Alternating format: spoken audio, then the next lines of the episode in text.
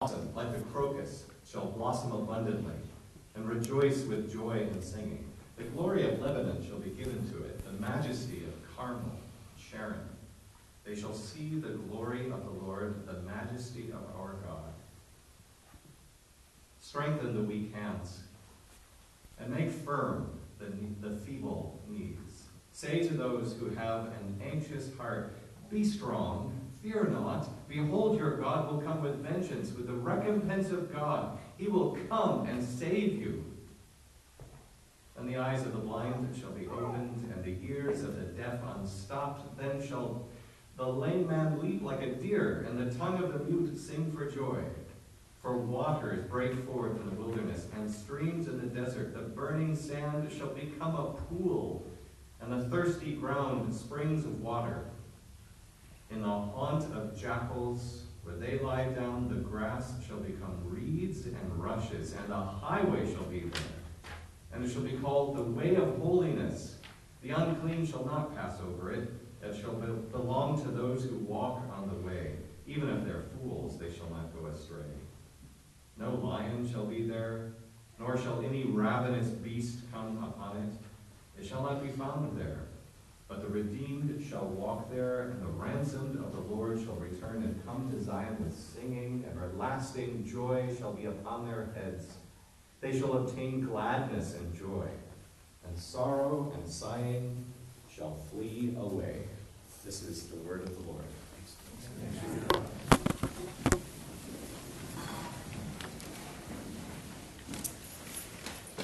Well, good morning. We are um, concluding in Hinsdale, kind of like the first part of our series in Isaiah, and so I'm um, inviting you to kind of. Is the mic on, or should I just should I use this mic? Can you guys no, hear you're me? Fine. He's just moving for Okay, but can you hear me? Is the mic? Okay, I can't tell. So that means it's good mic uh, application, right? Um, anyway, we're, we're concluding kind of our first part of the kind of book one of Isaiah, beginning in chapter one and finishing in 35.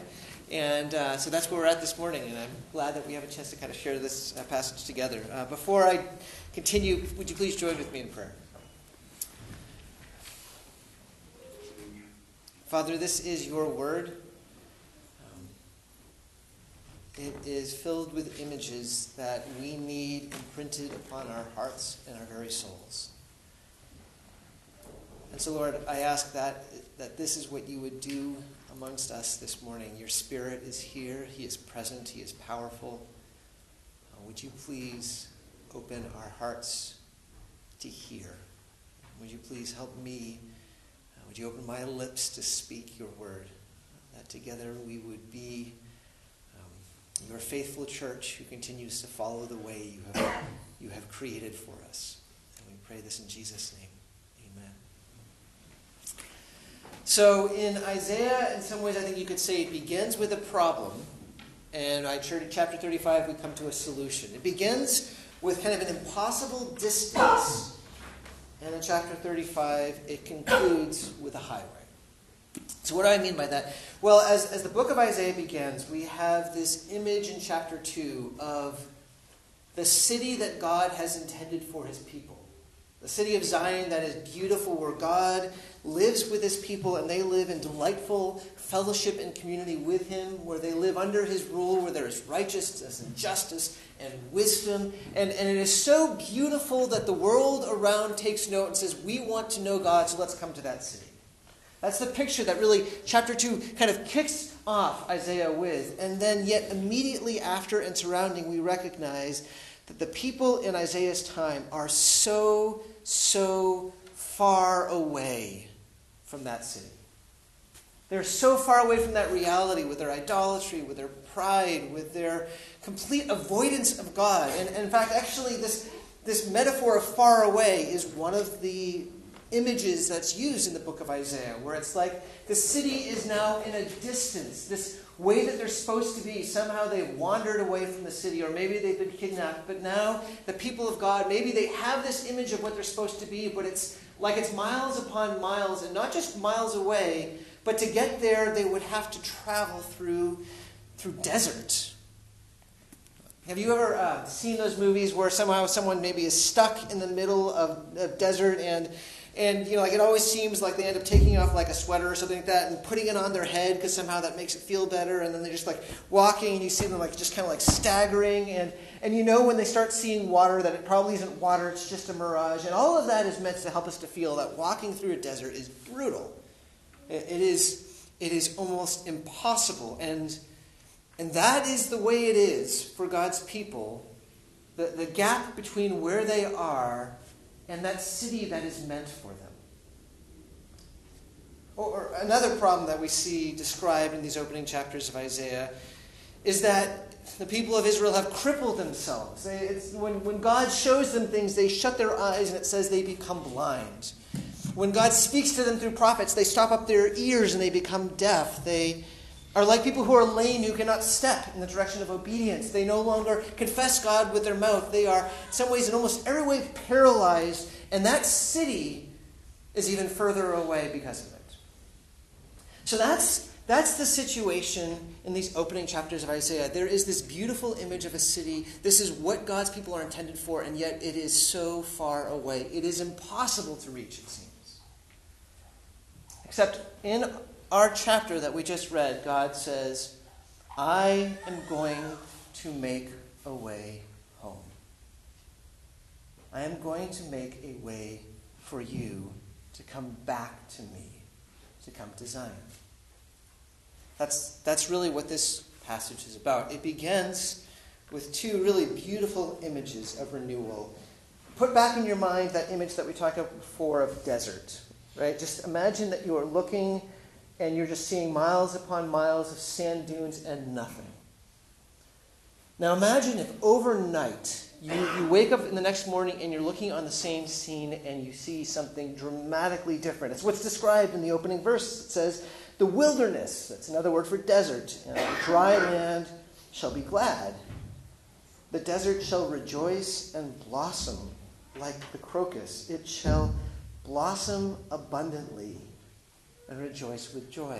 Do you see the image? Before it was desert, now suddenly there, there are flowers blooming everywhere. There's grass upon the ground. There are trees providing shade. There is life where there once was death. And more than this, we see in verse 6 waters break forth in the wilderness, streams in the desert. The burning sand shall become a pool, and the thirsty ground springs of water. So, so suddenly now we're seeing, you know, maybe a river along here, and there's, there's marsh over here, and, and it's wet. Suddenly this desert has become a beautiful garden. And, and a journey that before seemed utterly unimaginable to go through the deserts to get to the city now suddenly seems not only possible, but maybe at times delightful. But the renewal doesn't just stop there. We see another perhaps even more amazing image of renewal, where in verse 5, the eyes of the blind shall be opened, and the ears of the deaf unstopped. Then shall the lame man leap like a deer, and the tongue of the mute sing for joy. If God's people before were without almost any life remaining in their bodies because of their sin, now for the first time their eyes see and they see the beauty of what God has done. Their ears hear and they hear this invitation to walk. They, they find that they can step. In fact, they can even hop and, and, and speak with praises. They have experienced this physical renewal. The land has been renewed, their bodies have been renewed, we ask, what's happened? And verse 2 begins to hint at it. It says, They shall see the glory of the Lord, the majesty of our God. And then it becomes clearer in the following verses. Be strong, fear not, we see in verse 4. Behold, your God will come. God is saying, I will come. I will come, and as I shine my face upon this desert that separates you from me, it will suddenly be a garden and as I come to you and shine my face upon you, you who have no life left in your bodies will suddenly be able to jump with joy as you are renewed. And all of this will be done so that God will make a way back. That this is his point is verse is seen in verse 8. And a highway shall be there. There is the place that once was desert but now is a garden. A highway shall be there, and it shall be called the way of holiness. God says, Not only am I going to make this desert into something beautiful, into a garden, but I'm going to make a road go right through the middle of it. and that road will be straight. I'll clear out all of the, the growth so that you can walk down it, and, and I will protect you. No one who is unclean, that is, no one who is the enemy of my people, will be allowed. You don't need to be afraid of them. No one who are predators, who are lions, will be on that. It will be safe. It will be straight. It will be the way of holiness for all who seek to enter my city. And that his work is effective is clear when we get to the final verse. The redeemed shall walk there, and the ransomed of the Lord shall return and come to Zion with singing, and everlasting joy shall be upon their heads. Do you see, this is what the chapter is about. God is saying right now, there seems like an impossible distance between you and me, between you and the city I have made you to be, between you and that beautiful reality I've meant for you. It seems like there's a desert that you cannot cross, but I promise you, I will come for you, I will bring renewal to you, and I will make a way back to me. Now, it's a remarkable image. I mean, just, just the poetry itself, as, as Craig said, is something we need to hear. But What's perhaps even more remarkable is when we view it from the perspective of today and realize that what we have just heard is the story of Jesus.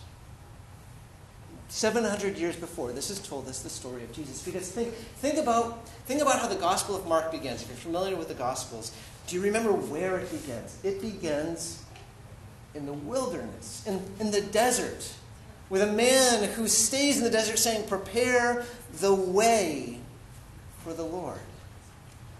And then what happens next? As the, as the way is being prepared, God steps in. He, he steps onto the scene in the person of Christ Jesus, the Son of God.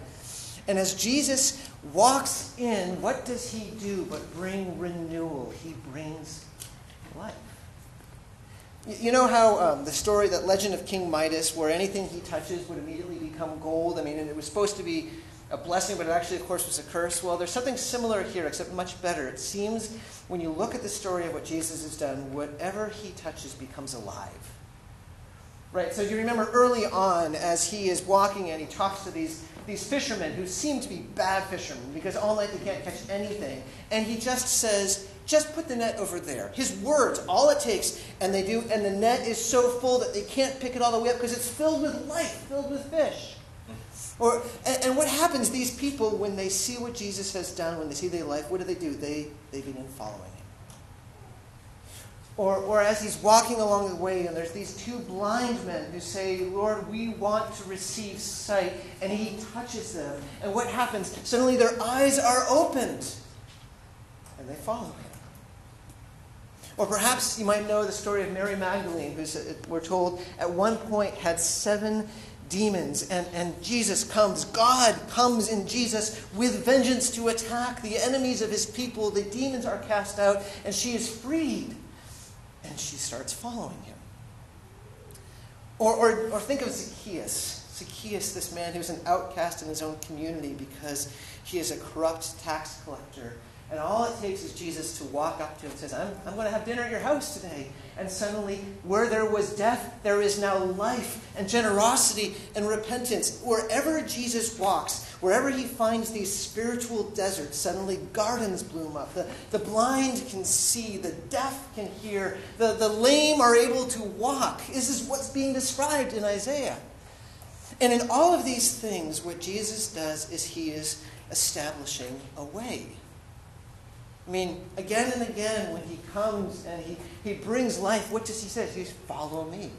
Follow me. Because he's calling people along the way, along the journey. In fact, what does he say to his disciples on the night before he goes to the cross? He doesn't just say, Follow me along the way. He says, I am the way.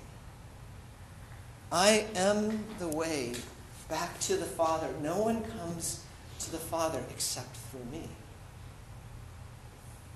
because that's what he came to do. He, he came to make a way. When, he, when Jesus died and rose again, he established a highway back to Zion. In fact, the writer of Hebrews says, Therefore, now, because we have a new and living way through Christ into the very presence of God, Jesus established a way. And, and ever since Christ has done that, that has come to be what defines the church. The church are quite simply the people who are together walking along the way. I say that because actually, in, in Acts, I was struck by this as I was studying this week. In Acts, do you know what the people of faith are called? Well, they can be called Christians, but the, the faith itself, it's not called Christianity. That's kind of a more recent term. When people were speaking of this new movement, they called it simply the way. That was the name. You know, Paul would speak about, hey, you are familiar with the way, aren't you? And you would, other people would be criticized for trying to kind of bring down the way, because that is what, what this life of faith is. It's not just a belief system that can be held in the abstract, it is a form of following one step after another, following Jesus along the way that he has established for us, a way back to Zion. Which, which means, and bear with me because this probably seems strange for a moment, that in, that in this passage we actually have a family portrait of us. Uh, maybe I was thinking about family portraits right now because um, one of my favorite parts about December is all the Christmas cards. And uh, like we don't give any, so we completely are just benefiting from everyone else's generosity. But we have on this one wall the kitchen all of these smiling faces, these family portraits of people that we love, just kind of looking at us, and it's wonderful. And I, and I want to suggest that you actually have here our family portrait. And it's found at the very end of our chapter. And the redeemed, that's us, shall walk there. The ransomed of the Lord, that's us. We are the ones who have been bought back, rescued by Christ Jesus, shall return and come to Zion with singing everlasting joy shall be upon their heads. That is us. We are a community who is walking along the way. We are following Christ along the way he has established, and we are returning to Zion and we are coming to Zion with songs. We've just been singing today, haven't we? And everlasting joy, whether we realize it or not, is upon our heads. We have eternal joy that's given to us. Do you recognize that picture? That that's us. Do you see that that's our picture? I realize it might maybe feel odd or maybe feels dissonant with your experience because maybe it feels overly light-hearted compared to the way things feel for you. And, and we should be absolutely clear. The New Testament and Jesus is quite frank that, that the way of following Jesus has a lot of challenges. I mean, Jesus explicitly tells us it is the way of the cross. He says, if anyone wants to come after me, that is, anyone who wants to walk along this way, he must deny himself and take up his cross and follow me. For anyone who would seek to keep their life will lose it. But whoever loses his life for my sake in the gospel will find it. He is saying that the way of following him is a way that will feel like a kind of death. There is a painful surrender that is involved along this way, this way of the cross, surrender of self protection, of self centeredness, of certainty, of, of, holding on to comfort. Those of us who have sought to, to walk along this way, we know that it sometimes involves us being painfully humbled, whether through failure or through forms of suffering as God strips us of our pride. The way of following Christ can be a way of, uh, of tiredness at times because as we seek to love others above ourselves, we can become exhausted by this. And, and at times, the way of following Christ, this is very clear in the New Testament, will involve rejection and suffering and persecution precisely because we're following Jesus. This is clear in the New Testament about this way that's described. And you would think, if that is the case, that this is the way of a kind of death, the way of the cross, that the New Testament would end up having kind of almost a somber, solemn, dour mood to it. That we just need to be stoically enduring this terrible time someday things will be okay. You have to eat your broccoli before the dessert, kind of just. Mm. But you know, the funny thing is, if you listen, if you listen to how the New Testament is communicated, it is not in kind of a grumbly or just very unhappy way that it's communicated. If you listen carefully, what you actually hear is singing. So I'm struck in, in Acts as we see this description of people who are walking along the way. You have this scene where Peter and John are imprisoned and they are told, Stop talking about Jesus. And they are eventually beaten. They're, they're physically harmed. They are bruised before they are sent away. And how do they respond? It says, They left the presence of the council rejoicing that they were accounted worthy to suffer dishonor for the name. Or Paul. Paul writes to his friends in Philippi who are concerned about him because he is imprisoned for following Jesus, for walking along the way. And, Paul, what does he say? He says, You know, you don't need to be afraid because this is a good thing because people are hearing about Jesus. And he writes, And in this I rejoice, and I will continue to rejoice. For to live as Christ and to die as gain. Or, Peter, Pastor Peter, writing to a church that he knows is experiencing suffering. What does he write to them? He says, Though you do not now see Jesus, you believe in him, and you rejoice with joy that is inexpressible and filled with glory, obtaining the outcome of your faith, the salvation of your souls. Or finally, the book of Hebrews as, as the writer of Hebrews is writing to encourage people who are being rejected by their community. He speaks of how they, once when they became Christians, what it was like and how people were persecuting him. He says, Remember how you joyfully accepted the plundering of your property. You joyfully accepted people taking stuff from you, since you knew that you yourselves had a better possession and an abiding. Do you hear that? It's the sound of singing along the journey. Now, how do we explain that? How do we explain a way that appears to be the way of death, having people who are rejoicing? Well, the closest I can think of as an analogy, and apologies for the hokiness, but I'm a child of the 80s. I think of Indiana Jones. I think of Indiana Jones and the Last Crusade, which is the last of the good Indiana Jones movies. If you've not seen them, don't worry about the last one. Um, if you haven't seen it, so there's this scene that's, that's worth seeing, um, where Indy, he's trying to get the Holy Grail. And his father is dying, and the only way to save his father is to get the Holy Grail. And he is at this one spot where suddenly he realizes he has this gigantic chasm before him and the other side, and there is no way he can jump across. And yet he's got this book that says the only way is to walk across. I'm like, I can't do this. And so he's in this moment, and it seems like a certain moment of death. But he's told that he just is supposed to kind of believe. And he takes a step, and he discovers that all along there was a bridge that he couldn't see. And what looked like the way of death from human eyes was actually the pathway to life. And I want to suggest that there is something that is really similar about the way that Christ has established for us. From, from an outsider perspective, for those who are not on, and even for those who are beginning to walk, it can seem just a way of hardness and misery because there is real suffering. This is not just something light that we're talking about. There is pain, there is difficulty.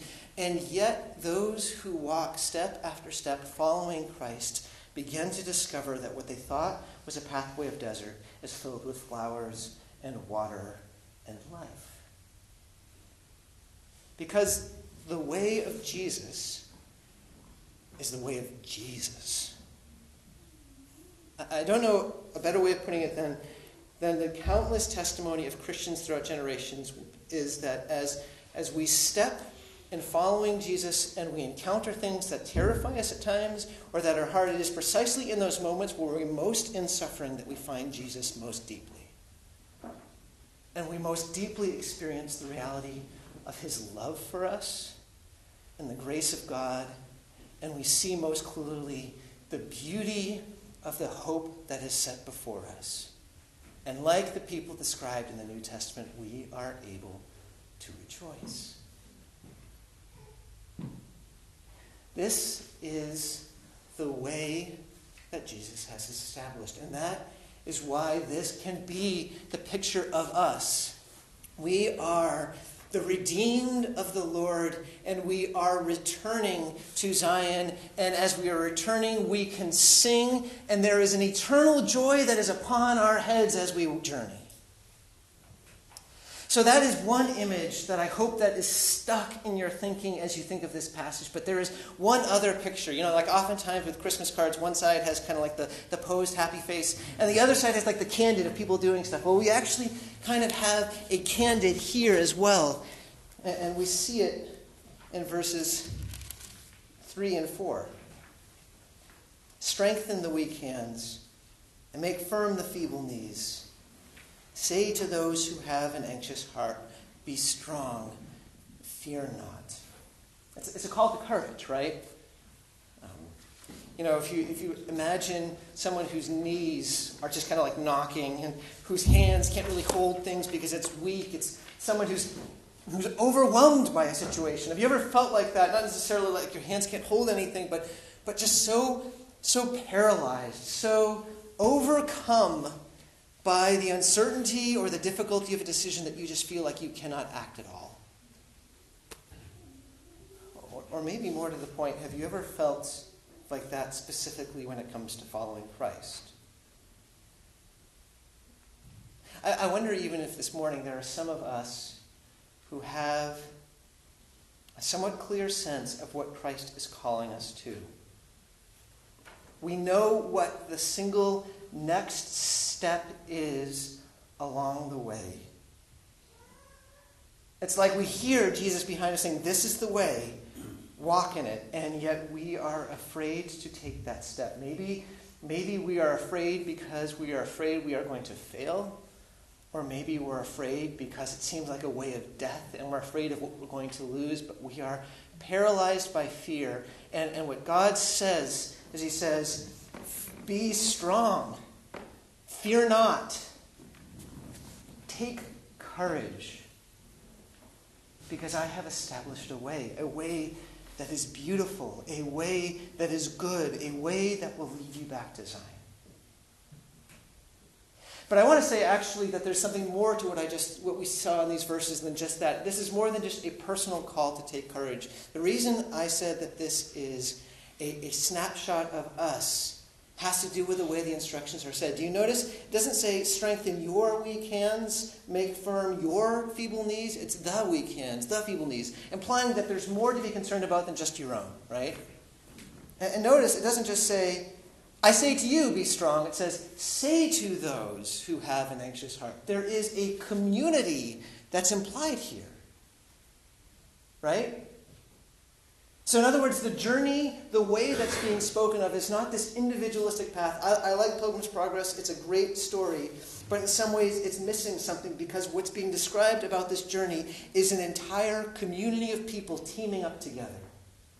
And when one person or two people are feeling completely worn down and they have no courage left, it involves everyone else coming around them and, and speaking to them and encouraging them and, and hugging them and praying for them and maybe singing with them and saying, hey, even if you don't have strength, just I'll help you along. And, and it involves also when we are feeling worn down, not just kind of like saying, okay, I'm just not going to go anymore, but allowing others whose courage is there to be the courage that we need so that we can keep going. Do you see See, this is the second picture a picture of people along the way, and you can see some people limping on someone else's shoulders, and maybe some people who are even being carried piggyback because they can't walk anymore. Because all of us together are walking along the way. There is weakness, and there is being humbled, and yet there is joy as we are walking into Zion, as we are saying to each other, Be strong, fear not, for Christ has made the way. That's what we have in our passage this morning. We have a picture of God who has said, You might be immeasurably far, but I will make a way back to me, back to this city. And we have a picture of us, a people who, in our weak and feebleness, continue to strengthen and encourage and help carry each other, and yet who can walk into Zion with singing, knowing that in just a short while, sorrow and sadness will flee because we will be so overcome by the gladness of encountering this city that God has made for us that is beautiful as we draw near to God Himself.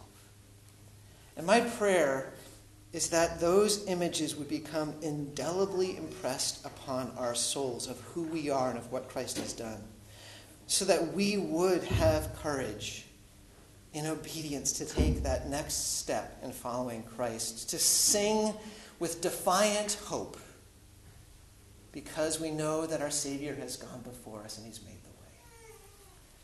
I invite you, please, to join with me in prayer even now. Lord, I pray for all of us. We are all given this pathway through Christ Jesus of, of, following him. And Lord, you know what obedience looks like. You know what repentance looks like for each of us. And I pray that you help us to be on the lookout for each other, that we might be a community that strengthens and encourages, that we together might faithfully follow, follow the way that Christ has set before us to the glory of your name. And we pray this in Jesus' name.